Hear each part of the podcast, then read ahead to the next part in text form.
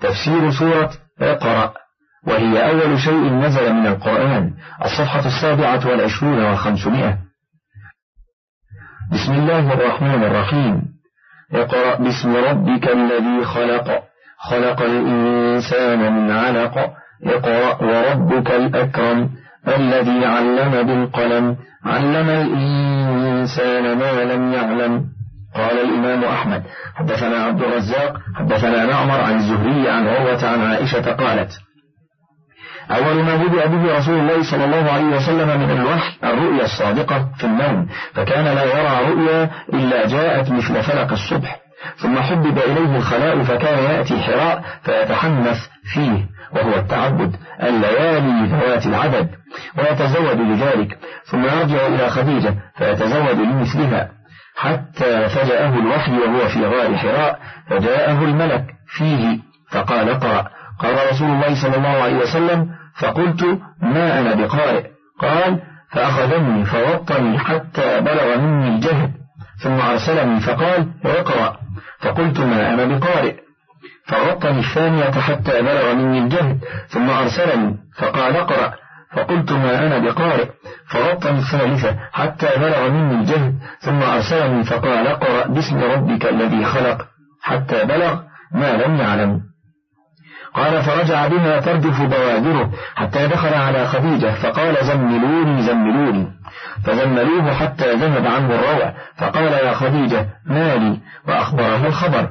وقال قد خشيت على نفسي. فقالت له كلا أبشر فوالله لا يخزيك الله أبدا إنك لتصل الرحم وتصدق الحديث وتحمل الكل وتقري الضيف وتعين على نوائب الحق. ثم انطلقت به خديجة حتى أتت به ورقة بن نوفل ابن أسد بن عبد العزة بن قصي وهو ابن عم خديجة أخي أبيها. وكان امرأ قد تنصر في الجاهلية وكان يكتب الكتاب العربي وكتب بالعربية من الإنجيل ما شاء الله أن يكتب وكان شيخا كبيرا قد عمي. فقالت خديجة أي ابن عم؟ اسمع من ابن أخيك. فقال ورقة ابن أخي ما ترى؟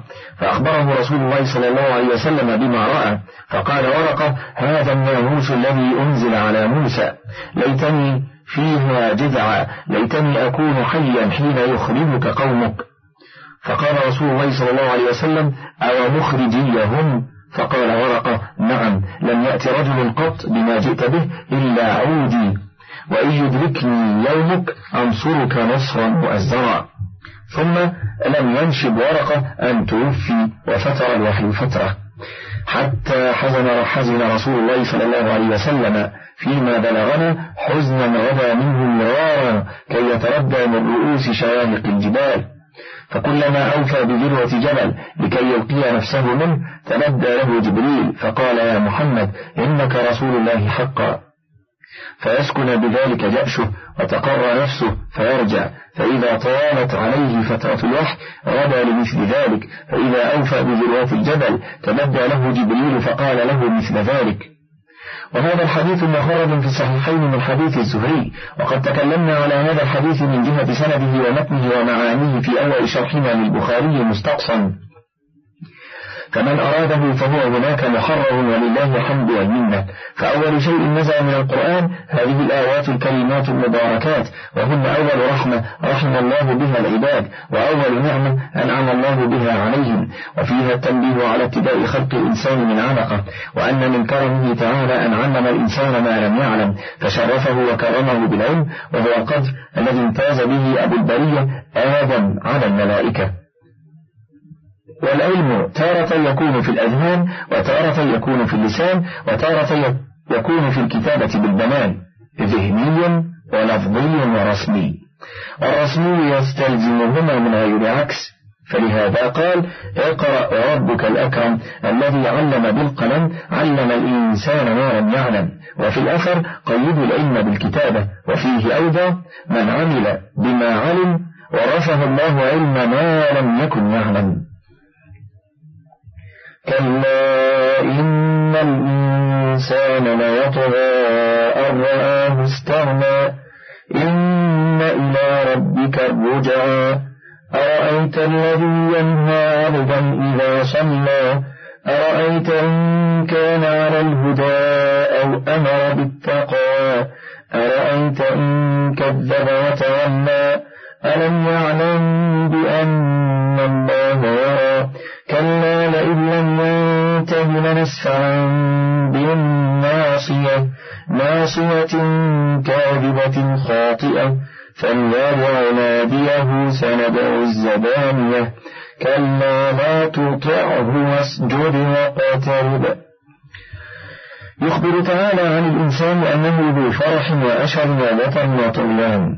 إذا رأى نفسه قد استغنى وكثر ماله ثم تهدده وتوعده ووعظه. فقال إن إلى ربك الرجع أي إلى الله المصير والمرجع. وسيحاسبك على مالك من أين جمعته وفيما صرفته. قال ابن أبي حاتم حدثنا زيد بن إسماعيل الصائغ حدثنا جعفر بن عون حدثنا أبو أنيس عن عون قال قال عبد الله منهومان لا يشبعان صاحب علم وصاحب الدنيا ولا يستويان فأما صاحب العلم فيزداد رضا الرحمن وأما صاحب الدنيا فيتنادى في الطغيان. قال ثم قرأ عبد الله إن الإنسان ليطغى أن رآه استغنى. وقال للآخر إنما يخشى الله من عباده العلماء. وقد روي هذا مرفوعا إلى رسول الله صلى الله عليه وسلم من همان لا يشبعان طالب علم وطالب دنيا. ثم قال تعالى أرأيت الذي ينهى عبدا إذا صلى؟ نزلت في أبي جهل لعنه الله. توعد النبي صلى الله عليه وسلم على الصلاة عند البيت فوعظه تعالى بالتي هي أحسن أولا. فقال أرأيت إن كان على الهدى؟ أي فما ظنك إن كان هذا الذي تنهاه على الطريق المستقيمة في فعله أو أمر بالتقوى بقوله وأنت تسجره وتتوعده على صلاته. ولهذا قال ألم يعلم بأن الله يرى؟ أي أما علم هذا الناهي لهذا المهتدي أن الله يراه ويسمع كلامه وسيجازيه على فعله أتم الجزاء. ثم قال تعالى متواعدا ومتهددا كلا لئن لم ينتهي. أي لئن لم يرجع عما هو فيه من الشقاق والعناد لنسفعا بالناصية. أي لنسمنها سوادا يوم القيامة. ثم قال ناصية كاذبة خاطئة. يعني ناصية أبي جهل كاذبة في مقالها خاطئة في أفعالها. فليدع ناديه أي قومه وعشيرته أي ليدعهم يستنصر بهم. سندع الزبانية وهم ملائكة العذاب حتى يعلم من يغلب. أحزبنا؟ أو حزبه. قال البخاري حدثنا يحيى حدثنا عبد الرزاق عن معمر عن عبد الكريم الجزري عن أكرمة عن ابن عباس قال قال أبو جهل لئن رأيت محمدا يصلي عند الكعبة لأطعن على عنقه. فبلغ النبي صلى الله عليه وسلم فقال لئن فعل لأخذته الملائكة. ثم قال تابعه عمرو بن خالد عن عبيد الله يعني ابن عمرو عن عبد الكريم. وكذا رواه الترمذي والنسائي في تفسيرهما من طريق عبد الرزاق به. وهكذا رواه ابن جرير عن أبي كريب عن زكريا بن علي عن عبيد الله بن عمرو به. وروى أحمد والترمذي والنسائي وابن جرير وهذا لفظه من طريق داود بن أبي هند عن عكرمة عن ابن عباس قال كان رسول الله صلى الله عليه وسلم يصلي عند المقام فمر به أبو جهل ابن هشام فقال يا محمد ألم أنهك عن هذا؟ وتوعده. فأعرض له رسول الله صلى الله عليه وسلم وانتهى فقال يا محمد بأي شيء تهددني أما والله إني لأكثر هذا الوادي ناديا فأنزل الله فليدع نادية سندع الزبانية. وقال ابن عباس لو دعا نادية لأخذته ملائكة العذاب من ساعته. وقال الترمذي حسن صحيح. وقال الإمام أحمد أيضا حدثنا إسماعيل بن يزيد أبو يزيد. حدثنا فرات عن عبد الكريم عن أكرمة عن ابن عباس قال قال أبو جهل لئن رأيت رسول الله يصلي عند الكعبة لآتينه حتى عطر على عنقه. لعنه الله. قال فقال لو فعل لأخذته الملائكة أياما ولو أن اليهود تمنوا الموت لماتوا ورأوا مقاعدهم من النار ولو خرج الذين يباهلون رسول الله صلى الله عليه وسلم لراجعوا لا يجدون مالا ولا أهلا.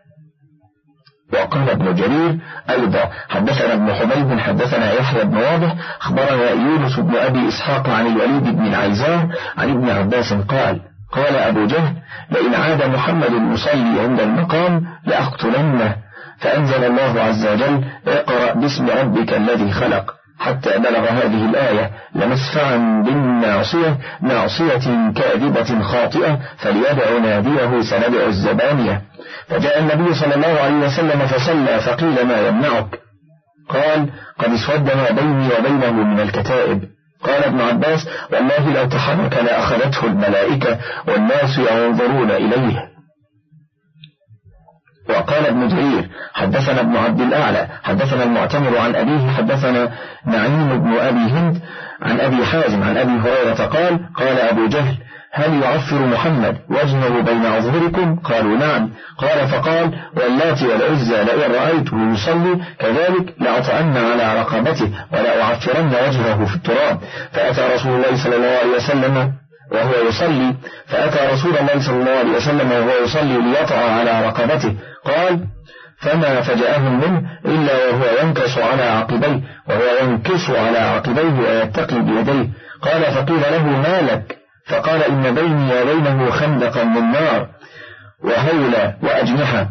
قال فقال رسول الله صلى الله عليه وسلم لو دنا مني لاختطفته الملائكة عضوا عضوا. قال وأنزل الله لا أدري في حديث أبي هريرة أم لا كلا إن الإنسان ليطغى إلى آخر السورة. وقد رواه أحمد بن حنبل ومسلم والنسائي وابن أبي حاتم من حديث معتمر بن سليمان به.